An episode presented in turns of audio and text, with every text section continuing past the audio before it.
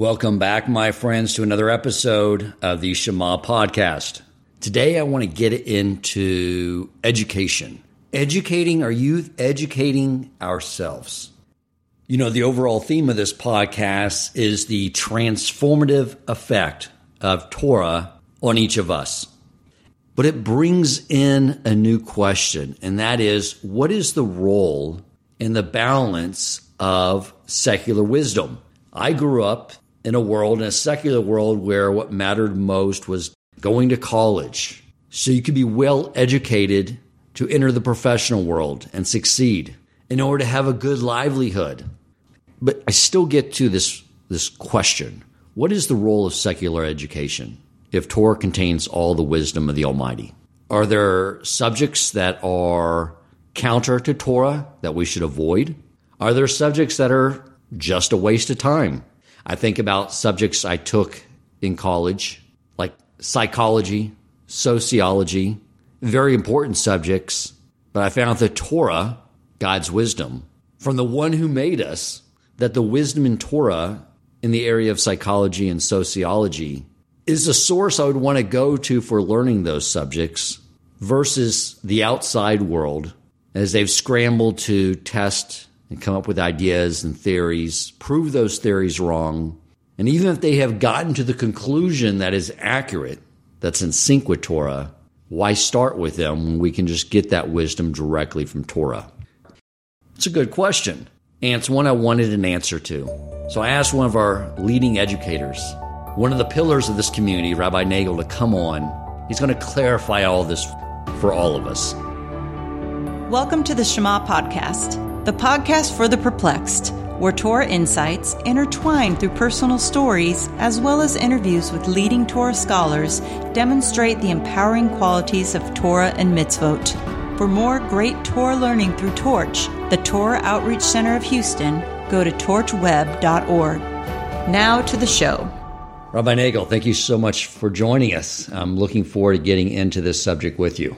It is truly an honor. Again, I enjoyed so much and actually passed along the last podcast to my family members, and they actually enjoyed it very much. So, excellent. It's an honor. Okay, so tell us about the, the subject. You know, I framed it the balance. Is there a balance? Is the balance differ per individual? Is there subjects that are prohibitive to learn because for either A, there's a waste of time like we used to make a joke in college, like to boost up your GPA, you would take something like underwater basket weaving and just some of the nonsense you would see on the curriculum, right? It's a waste of time, or it's philosophy that's very counter to Torah and could create problems for a Jew. How do we navigate that? And then the other thing I was asking about was if someone says, "Yes, I want to, I want to pursue, I want to be a doctor," how do you navigate the college world these days? Because you see what's happening on campuses, and it's so anti Torah that I'd be horrified to send my daughter off to an environment like that. So let's begin. Tell us what we need to know. Okay, so let's try and give a little framework. Okay, there's a few sources, and I guess the best place to start is at the sources. And from the sources, you sort of, that's where the different opinions, and like I mentioned in our pre discussion here, that you're going to speak to five rabbis, you'll get 10 opinions on this topic because every rabbi has a bit of a different nuance, and depending on where the rabbi sits in the gamut of orthodoxy, even within orthodoxy, there's very different sides on that. Many people will shy away from you know anything in that area at all and there are many rabbis that would feel that you know to some degree it is appropriate and then there's rabbis who, who just welcome it with open arms. And therefore, really, what we need to do is start from the source material, and from there, you see where the ideas develop, different avenues develop. Let's talk about what is prohibited. There's a fascinating account in the Talmud, and I'll give you a little bit of background. The Talmud discusses about how the walls ended up being breached, the walls of Jerusalem. And this is very interesting. There was it was it was internal battle amongst the Hashmonai kings who should be the king. And you know the Jews when they fight against each other, it's a different level of dirty. Okay, it's unfortunate, but it, was really bad. And there was one king on the outside, one on the inside, but they both were, you know, serving and they made a, a wall around. They didn't let anything get passed in to the city. Now, of course, they had karbanos that need to be brought. So, what was the system? It was a bribery system. The people inside were, were had a lot of money, and they would send over a bucket full of money, and in exchange, they got the requisite animals that they needed for the korban. And there was one elderly gentleman there who was well versed in the wisdom of the Greeks, Chachmas Yavanis. And he basically said, as long as you're passing through those animals that they're still able to bring their karbanos, you'll never win the battle. The only way to win is by not accepting the bribery and just don't send in animals.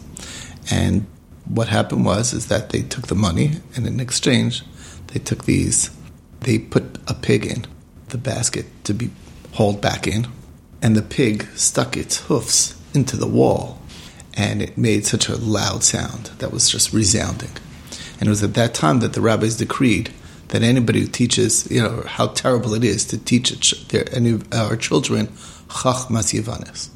So that's one source. What is Chachmas Yavanis? What is the wisdom of the Greeks? What is the depth of that story? Is a good question. But this is one of the source material of like beware of of this form of knowledge. But it's more than just a form of knowledge. It's it was a tactic it was, you know, okay, you need to break the people on the inside. It was a brilliant tactic when you think about it. Part of what's keeping them going and withstanding the siege is because they're still able to function inside by bringing the karbanos that they need on a daily basis. And by breaking that, that's how you'll win. It was a tactic, it was war tactics. So, but the blame went, fell on this idea of chachmas yavanis. On the other hand, we do find that it's a little less than clear. We find that Rabban Gamliel, who was the Nasi, he needed to be well versed because he dealt on a regular basis. He was the high, he was the basically the temporal leader of the Jewish people. He dealt with various dignitaries. He needed to be well versed in these areas. So, like for the need, that was like an overriding consideration that sort of allowed him to make an exception to study these areas of wisdom, this area of wisdom. So that's an area, whatever it means. Maybe it means philosophy. Maybe it means, you know, war tactics. Maybe it means something. To me, there's something nefarious in the whole idea of like being self-centered to, you know, to to attack and not not caring about the greater good of the Jewish people. There was a lot of things that was at play in that wisdom, but that area was definitely viewed as and decided at that moment to be considered extremely negative and prohibited. So that's one area. What falls, I would say, fall into that category as well is a lot of the courses that, that you find in a college that are completely antithetical to Torah, that are just like blatant antithetical to Torah. Obviously, we understand that one should not study idolatry as a course. Of course, is history of idolatry is actually maybe okay, but in terms of like what are you doing? What are you trying to learn there? It's not just that, but I'm saying on a lot of these, a lot of philosophies might fall into belief systems that are going to be antithetical to the Torah. So that's another area. Okay. So when I was in high school, I know we learned Greek mythology, which at one point was the idols of the Greeks. I don't know why they were teaching it to us, maybe just from the historical narrative of it. But would that be considered prohibitive?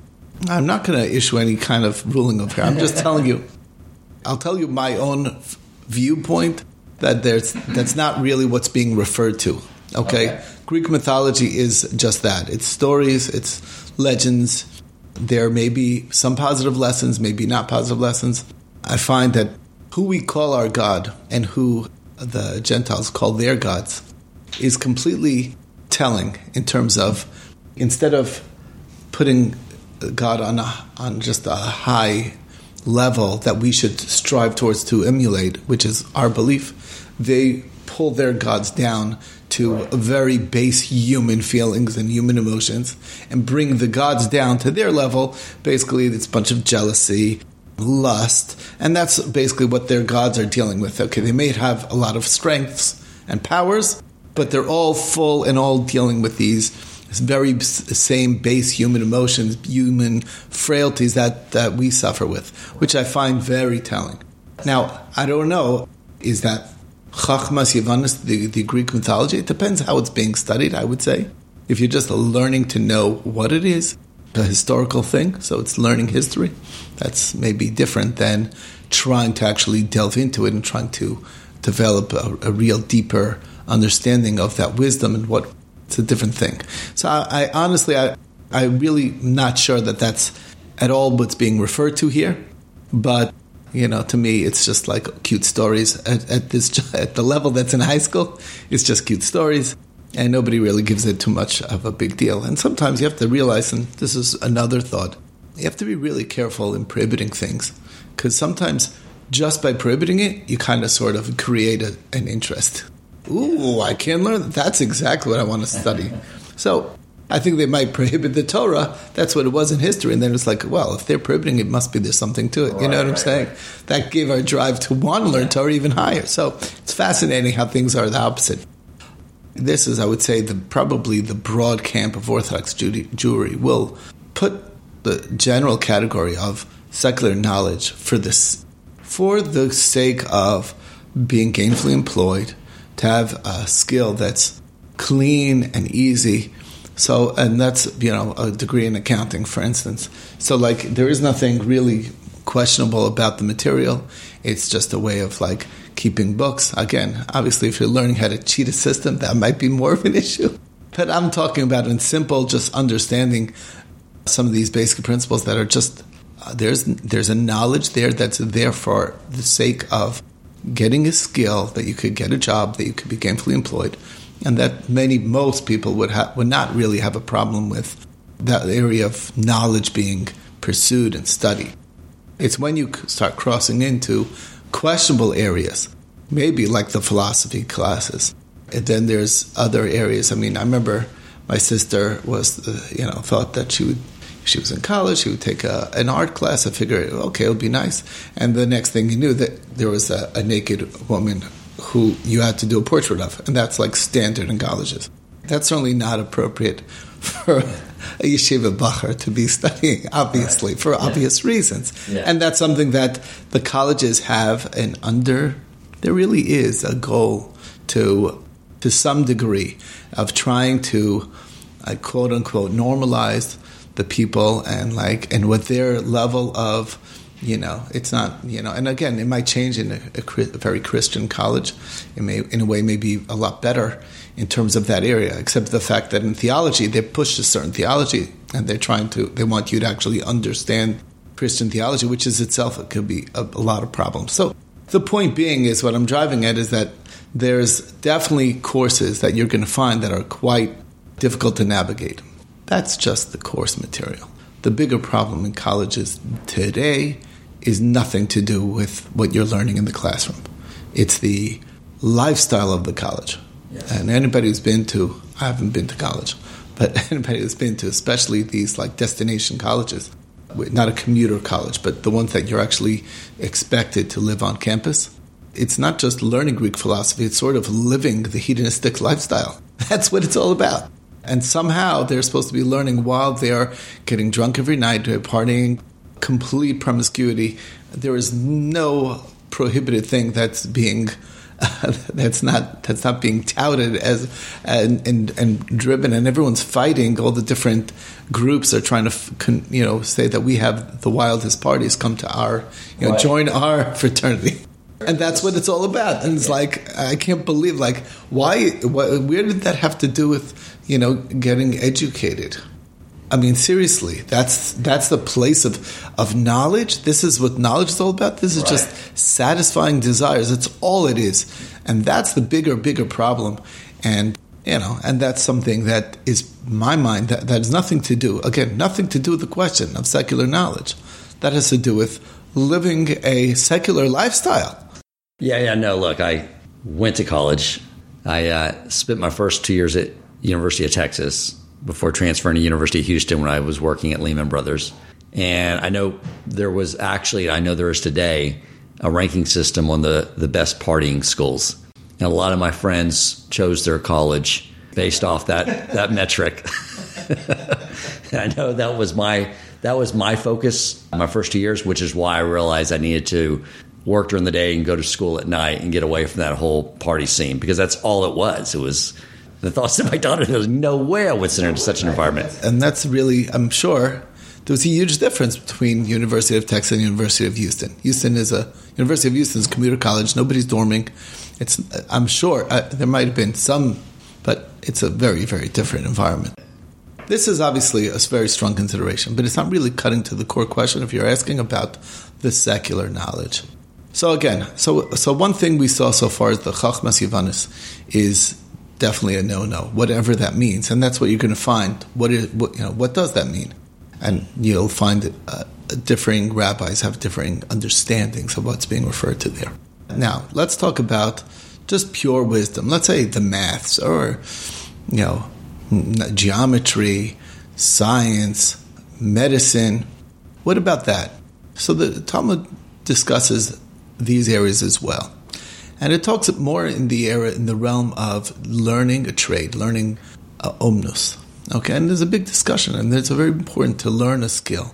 And the rabbis also have a dispute on that. What's the where's the what's what's the right way to go? In other words, we find this a major dispute between Rabbi Gamliel, who says Yafa Talmud Torah im derech eretz. That Talmud Torah is good when it's coupled with derech eretz, which is the way of the land, which is taken to mean, in this context, is taken to mean dealing with the world, dealing with the world, the knowledge of the world, the, and developing, you know, gaining knowledge of a skill that you'll be able to be gainfully employed. And he said, for the toil in both of them, it makes you forget about sin. You're doing a dual curriculum you're having a Torah curriculum as well as a secular curriculum. There's just not enough time in the day to start partying. Eh, that's right. really the idea.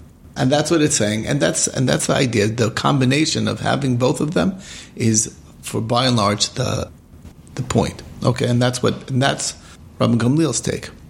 Rabbi Shimon Bar Yochai disagrees vehemently. He says, no, only Torah.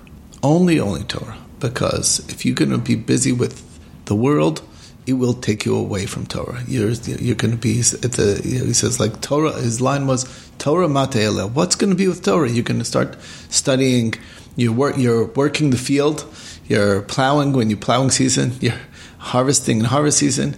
Uh, by the time you're done, you have no strength for Torah. And that's a big problem. And that's what he says. And like all these things of working the land, that's like in a way not the, not the ideal. That's not good. The ideal is that you should just focus on your Torah, and that's a story. Now, that being said, Talmud came out with the conclusion and said, Harbe asu ke ke Reb Shimon Bar also be Adam. There are many who tempted to try Reb Shimon Bar Yochai's route of just Torah, nothing else, no other area of knowledge, no area, no other area of focus, but it just didn't work out. Okay, not everybody is cut out for that, and all the rabbis agree that it's for the select few, really. I mean, not all of the rabbis, but most of the rabbis feel as long as you're not doing what's really prohibited, it's not for everybody. And, and the question is, who is it for? Is it for the greatest minds, the people who are the brightest, our best and brightest? Or is it for the people? I mean, that's an interesting question. And I, my take is that it's it's where there's the biggest will to want to, you know, like if, if uh, to me, that's the biggest judge of success in a person. It's not you know, it's not the person with the best brains who has just natural gifts, photographic memory. They understand everything. They, you know, they understand immediately, and you know, it comes easy to them. That's not the one who's going to make it in Torah, really. The one that's going to make it is the one who has such a strong yearning in the area of Torah. That's somebody who's going to get somewhere. Right. My opinion. That's how I see it. So, for him, let him pursue his area of Torah, and that would be the world would try and support that. After all, that's what we should, as a collective. In Europe, there were communities that were they were so poor they had no money, and uh, they they couldn't afford to send their boys to yeshiva. But they had a you know in the younger grades and the ones who had the most promise. Everybody in the community would collect their pennies to send them off to from the town to study in the you know by the great rabbis and he was the source of promise for our community. He's going to bring pride and joy to our community. And that's why if you study, if you read the history of the various yeshivas, they were known by the name of the town they came from. Why would that be? Because the town had a hand in sending him off to yeshiva to help sponsor him, to help pay for his his because they didn't have the money for it. They couldn't afford to send all of them to yeshiva. Right. So the ones with the most promise, so they were like, and when they would come home, this is uh, Rabbi Greenblatt. Who, I don't know if you met him, but who, who recently just passed away. He shared with me a story that in Lita, in Lithuania, when the boy came home for, let's say, Passover break, so they made a huge party. Everyone dressed up in their Shabbos clothes. The entire town would come out and they would carry this boy in of the pride and joy of their community, who was the one with the most promise, and you know welcome him back to town. Wow! Can you imagine that drive? So all the kids. I don't know if you can realize what kind of drive that created in the students to want to achieve that kind of appreciation. And that was the way the system was all the years of Europe before you know, before the World War One, which really tore apart Europe completely, and everything fell apart, you know, to some degree. But that was the system, and right. that was what it was like. So, as far as gaining basic, obviously, basic knowledge to earn a parnasa, that was the reality of life for most people. We live in a completely different world now, and I think part of the question that you have to sort of think about is like we're just it's just so different you know and how does this apply nowadays? So many ways of making a parnasa nowadays that didn't exist in the past. In the past the person who got a degree he would have a job you know and the world that we live in it's it's very different.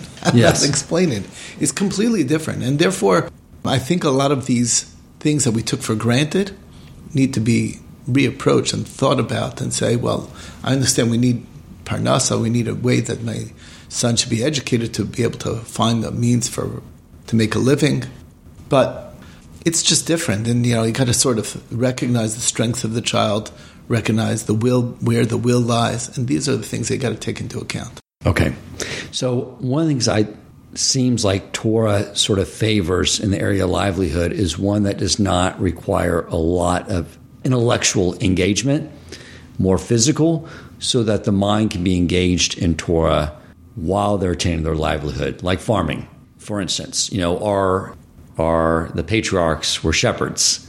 That's an interesting thing. You know, when you look at the Gemara, there's a, tractate of Kiddushin which talks about the mitzvahs that a father has for his child. One of them is to educate his child to have a skill.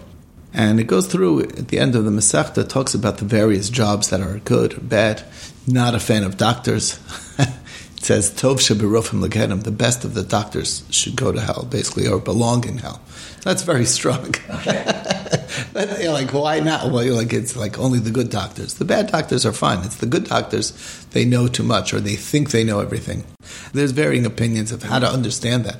And obviously, everybody's an exception. But the Torah, but the Talmud is also not a fan of shepherds by and large because most shepherds were very tempted to allow their flocks to graze on other people's property. There was theft that was involved, okay. and it was a big issue. It was a very big issue all the way back in the Bible. In the, in the Torah, we find the dispute between Lot's uh, shepherds and Avram's shepherds, right? Whether to muzzle their animals. This is, you know, it's an ancient question. Yeah. It doesn't say it outright. Okay, it doesn't really say it outright that it should be. It's they give examples of the skill, like examples of a skill is like fine needlework, like a tailor or something like that. Was something that was. It's a skill that's clean and easy, not not something that's too strenuous, not something that's going to knock you out too much. But it doesn't mean that you can occupy your mind at the same time or not. You need to focus on what you're doing. I don't think you know, like you know, if you're distracted, you know, thinking about a very difficult esoteric thing, you're not necessarily going to do a good job in what you're doing. Right, exactly. So you, it, we're not we're not necessarily saying that, but that's interesting. Where it pushes in the area of which jobs to take, what's good, what's bad. Obviously, a job where a man is very involved with women that can lead to problems. You know, if you're single, right. if you're not married, it can be talks about somebody who's like a dressmaker, a man who's a dressmaker, or something okay. like that. So he's very much involved in you know, like in an area where it's not necessarily going to be modest with with the women that he's dealing with, right. and that's an issue. and it talks about a single man who is not allowed to take certain jobs where you know the the mothers are bringing their child, and there might be some opportunity for them to do something inappropriate. So again, so there's an idea of draw, drawing lines and barriers so that you avoid these types of pitfalls. That's really, uh, that's the kind of thing that they talk about. I guess the most telling Gemara is like, uh, it's a Mishnah actually, there that talks about like, don't worry so much about what it is that you're going to do because the success comes from God. Right. That's what I was going to get at. It's like, it's not a lot of people choose profession based off well there's better margins in it and that's where people make more money that's not true because god can give whatever parnasa he wants to whomever regardless of what his trade is right that is true but i will tell you one thing it's an interesting i guess there's a conflict there yeah okay there's a way of the world though that the how things work it's not you know like don't expect that if you're if you're an uber driver you're going to be making more money than a doctor okay you know okay. what I'm saying? Right. Yes, you're and right. I said, well, it's all from God. So why do I have to go through eight years and ten years of schooling, whatever, and residency and everything? Right. I could. I'm just going to do the you know the easy job of whatever, just something that I don't need any training for, and that's how I'm going to make my money. It's going to be you know what I'm saying. That's you know a little you know like that's not what it means. Right. Okay. Because you don't. Because you don't. You don't want God creating miracles, and so obviously it would be a miracle for an Uber driver to make five million dollars one year. right? It's like logistically impossible. Exactly. Uh, so we live in a world that there's a certain reality of the world, and don't they can expect that God's going to change the order of creation. That being said, you know the scary point. The scary part is is that you know. You know, some gamers are making more money than doctors. Okay, so it's Right. pretty crazy. Right. Exactly. so like, and Yeah. that's like I can't imagine a more useless job to be than being a gamer. Okay, but not not anything against anybody who does that for a living. But I'm just saying. right. Yeah. No, It's like, what are you doing with your life? And to me, there's a bigger, that's to me the core question. It's Okay. like, person needs to feel that he was put in this world for a purpose. And it's not just so that you make ends meet at the end of the month. You have certain natural talents that God wants you to bring out. And that's part of what you need to look for in what profession you choose, something that's going to deal with, you know, connect to your who you are as a person right. and that's the kind of area you want to go. You know, you're going to want to look towards for the to bring honor of heaven to this world. You know, what I'm saying if you feel like a natural inclination to the area of I don't know social work or something like that, and you know, that that you can you know it's a job and you could help people in there, and you have a talent in that area, so that's a great thing. And like I would certainly uh, you know consider that appropriate. You know what I'm saying? If, if again, but some people, you know, it's hard to find what their talents are in. It Right. happens. It's like you know, I'm very mediocre at everything. So what do I do now? there is then, of course, another side that I think really needs to be discussed. Let's do it. This is very important. And I think I, we mentioned this last time talking about Torah in general and how the more you learn Torah, the broader knowledge you will get in all areas of knowledge. It is unbelievable how much information about how the world works, about human in, insight into human nature. The entire book work of rabbinic law is a study in the understanding of human nature, because that's how they make these their decrees. Because they know human nature, there was such sense, such a strong sense of human nature, they were able to recognize where our frailties lie. All these areas, the more we study the Torah, you will have a huge bank of knowledge of so many areas of expertise. My study partner's father, he was he was taken to the camps in Europe. Okay, and over there, if you know, you need to have a skill set in order to survive. And he was just a yeshiva student. That's all he was. And you know, what skills did he have? But he was very learned. And there's an area, there's a one tractate called Eruvin. Eruvin talks about putting a little that, that rope around the town. And there's a lot of areas where we talk about when you have a different topography, how you build, how you measure the distance. So he actually studied that very well when he learned the Gemara. Right. And he told them that I'm a surveyor. And they said, Oh, you're a surveyor? Oh, we need a surveyor. That's a very important skill. Right. And he really was able to do it because when he studied it, he studied it to actually bring it to the level of real that he's able to actually see how it works practically. Yes. And he was able to actually save his life by his knowledge of Torah, which which converted to a to a, a skill, a knowledge that was valued by the secular world. So it's an amazing idea. That's amazing. Point being is that that's only one area of Torah. Yes. But if you think of all the areas of Torah, it touches on, you know, Hilchas Shabbos touch on so many basic things of how to, like, if I ask you, well, how do you weave? And you're like, I have no idea how they weave. What? How do you get? That's a very good question. How they do in and out like the whole time? Like, so it's like no, there's a weaving machine, and but anybody who studied the Talmud will tell you, of course, it's a basic principle, of, and they know exactly how it's working because all of these things are part of the part of the process. So, wow. so so many areas of Torah are actually realia of, of the way the world works, and knowledge in so many areas of like basic things that you know you could go through college, you have no clue about ninety percent of this stuff. Right. But yeah, that's the way the world works, and to this day, it's the same principles. Winemaking is discussed in the Talmud. So many different areas of forget about like I said, the area of human nature is overarching in all the areas, but actual building, construction, all these things are discussed in detail in the Talmud.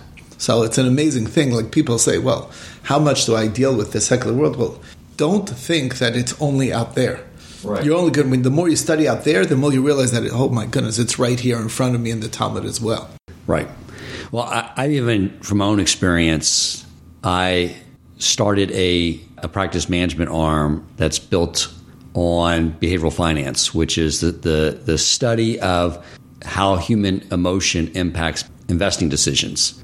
And I probably shouldn't say this online, but where the majority of the content I created came from was from learning Torah. Because the entire principle of Torah is to create decision architecture by learning Torah and then using that to guide the the emotions around those decisions. Train the train the emotions exactly. And so so my colleagues were saying like, "This is great. You're coming up with all this stuff. This is great." And I and I, I, would lie and I would just name off a bunch of behavioral finance books, and they were like, "This is great. You're leading the program." And so for all my listeners, shh, don't tell anyone. That's where the majority of my contact. If you're if you're friends with me on LinkedIn, that's and you're familiar with the Behavioral Investing Institute. Let's keep that between us. So anyway, but yes, it's it's very true. But I think you know it's almost like though when the if someone wants to go into a profession, right, they they're not going to get the attention of future employers by saying, "Well, I've been studying Torah for." You know, ten years now, and I want to, you know, work at your hedge fund, right? You got to get. They need their piece of paper that says this guy's competent in the areas of finance. Although I would say finance is well covered in the Torah as well, is it not? Absolutely. There's tremendous sources in the Talmud. We could go through the details when, whenever you're ready of seeing like just basic, a lot of economics 101, a lot of economics, higher level economics are discussed in the Torah in various places. So that's really interesting. Talmud talks about these things.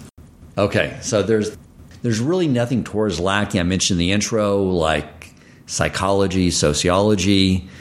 But what would someone do? You know, you have a, a child, they want to go to college they want to get the, the education to pursue a certain profession. You have kids who've gone to college. How do you navigate allowing them to get the information they want and avoid the information that would be harmful and avoid the, the culture in the, in the college world?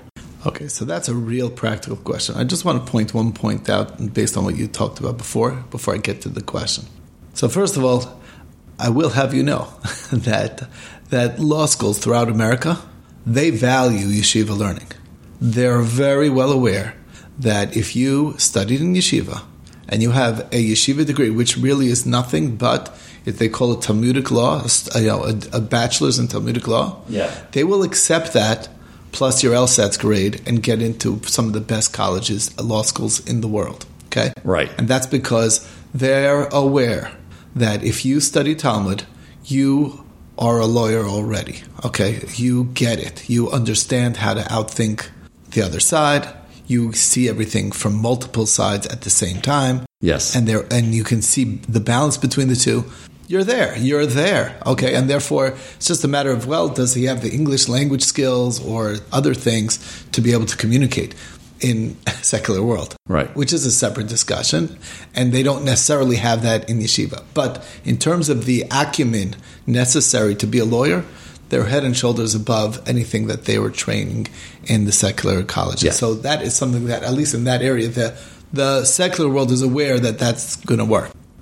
Now, as far as the practical question, uh, first of all, I would say the most important thing is creating a very strong foundation before they're ready to go off to college, where they are immersed in Torah values first, because the world is a big, wide open world. And the only way we can fortify a person, strengthen a person, is with a very clear, powerful understanding, with deep discussing the hard questions, what Torah has to offer, and deal with the difficult questions that the world will throw their way. That they should be well, you know, well armed, basically, Yes. in battling that world. Now, that's the first thing. So, and therefore, you know, it's very common to even to take a year off before college to be fully immersed in Torah study for both boys and girls before going off to college. That's standard, um, you know, in our community here and in many many communities because of that purpose. Now, once there's a decision that okay, well, they do want to pursue a degree higher knowledge in various areas, so there's differing ways that you can do that while protecting the environment. There's Jewish colleges that that there's a less of a concern. There's online courses, which is not ideal for certain things, but many things can can be gained without being exposed to difficult circumstances. Right. All of those are factors. Again, the, like you said, going to college at night and going like uh, usually splitting the day for for boys, they would be studying day daytime and nighttime, and then going to college at night. So they have that anchor of the Torah that keeps them before the you know so that Right. they have what to go back to, and all those things are ways that we deal with this issue. Okay. For girls, it's a little different because they don't really go to yeshiva anymore, but there's a big value if they're able to be home. That's that's very you know that they're still maintaining their home environment. But again, sending to a college like your like one of like like the examples you gave Yeah. is fraught with danger. It, Right. There's it's just uh, you know there's an expression in the Talmud that talks about very that exact question and the discussion. It goes like this. It says, "What are you going to say to the father who takes his son, dresses him up in finery, you know, showers him, puts on nice uh, you know nice cologne, gives him a wallet full of money, and sends him right out to the place where there's women who are scantily clad and puts him on that street and you let him hang out there. Right. And the father said, and, and the Talmud tells us, Ma yasa haben velo yechta. What did you do? You you gave him zero ability to uh, counter that. What the son? What will the son do and not sin? You're like setting him up for failure. Like why you, why would you put a person in such an environment? Right. And that's exactly how the you know the Talmud looks at you know doing those types of things. Like, why would you expect any different result? It's like, well, my son, he would never do those things. You're right. Studying in yeshiva, he would never do those things. But if you took him out of that environment and put him right in front of these people who have no morals, who are just there, and uh, what do you expect to happen? How could you expect anything but that the child will sin? Right. If that's what you're exposed to day in and day out, and you're interacting with kids, and that's how they're behaving and what they value is partying and promiscuity, I don't care how holy you are, it's going to wear you down over time. You're going to think, well, maybe just that will be okay. And that first thing may be okay, but eventually what ends up leading to is, yeah. Yes. And our rabbis are very, very well aware of avoiding the slippery slope. Right. To be preemptive, and that's the that's really the idea. Obviously, it always takes prayer and everything as well, but there are there are alternatives. You don't have to do that. There's no need, especially like I said, you have to revisit the whole question. There's a lot of ways to skin a cat nowadays. To think creatively about it. Okay. You're saying there are options for people to go to school where there's Jewish communities? much more Jewish environment where you know, my my my some of my daughters went to different places, but there are depending on the level of religiosity, there are schools that are very fine schools, may not be the best, the big names, Right. But you get an education, and you're with uh, an environment of other religious girls. So of course it's going to be a lot more positive. You're not, it's not, it's not co-ed, not even co-ed classes, and that's uh, it's going to be a big difference. You have a daughter that has graduated at this point, right, from college? I have a few. I have one daughter that's a, that graduated law school. okay. I have another daughter that graduated with a degree in electrical engineering, Okay. City College. Okay. Another daughter that has a degree in computers, Okay. but she went to Touro, which is a Jewish school for girls, and that's a that's a relig- that's a Jewish religious girls' school. Okay. That's where she graduated from. And my other daughter is currently in Queens College, which is Queens College is again a lot of religious girls are there. Okay. but that makes a big difference too. You know, you have your chevra, so to speak, your friends, your group of friends, and that makes a big difference. So at those schools, you don't run into problems where there's curriculum. You know, they, they have the different options, electives, and things you need to take in order to get that degree. Where some of those subject materials are not appropriate. I guess that those are you don't have to worry about it when you go to s- schools like. Some of them you might, you know, and uh, it's, you know, my daughters would talk to me about whether it's okay to take this course or that course, and usually, usually, if you want, there's there's an alternative. Okay. You know, like you can, and a lot of times they recognize the their credits when they, from the year in Israel for certain parts of those to cover for some of those prerequisites that are of questionable nature Right. philosophy or something like that. Well, Yeah. I took Jewish philosophy in in the seminary. Can you recognize that as you know taking that basic? You know what I'm saying? So that's how that's how it works these days. Okay. It seems to me, too, that the whole purpose of exile is for Jews to influence the world around us, not let them influence us, to integrate without assimilating. And why I think that it's tricky, but equipping our, ourselves to. Well, let me just ask you: Is that a correct thesis? That that's part of being in exile is is not to seclude ourselves from the rest of the world. We're supposed to be influencing it to some degree. Correct? Right, but there's there's a, a very important lesson, and that's Okay. it, it, like you say, it's tricky, Yeah. which is a good word for this to describe the issue. The idea is this: is that barriers still need to be maintained. Yes. and those barriers need to be maintained for to to make sure that you're not the one being influenced Right. and uh, you'd be foolish to think that you're not going to be influenced you're only influencing others Right. it doesn't work that way Yes. so maintaining those strict barriers those those lines that you don't cross is crucial to maintaining that and your ability to influence is not when you go out and you know and party with your and say, "Well, I'm not having you know my fifth drink, only four. That's not Right. that's not how it works. Okay. Because once you have your fourth drink, it, Right. That's a it's- good- very good point. You're not in a you're not in a position to be to be like that. Yes. But when they see it's like you know, I don't I don't put myself in situations where I might be subject to these issues. That makes a huge difference. So I'm happy to go for a coffee, but I'm not going to the bar right now with you. Right. And the, and you know what?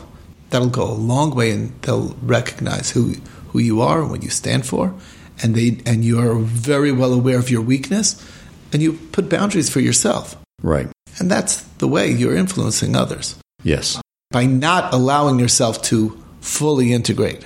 That's True. the that's, That's the idea. That's point. to me where you you know do it in a way that's healthy for you, and still being able to influence others in a positive way. makes me think of a, a story which will probably reinforce what you just said. Many years ago, I had a someone that was always calling me up and complaining about stuff, and he wasn't even doing business with us. And I finally asked him what the issue was, and he said, "Well, you stopped coming to my conference." And he's like, "You don't value doing business with my company." You, you, you don't show up anymore. And I explained, well, it's over the weekend, and I started keeping Shabbos. And even if you offered me millions of dollars to come there, I can't go. I would not go. He immediately flipped around to where he became my best friend. And he called me like a month later and told me how he shared that at his Sunday barbecue that he has with his friends at church. And he said, These Jewish guys get it. It's more important to them than all the money in the world. He constantly called me up and said, I share everyone with him that story, Dan. Totally respect you.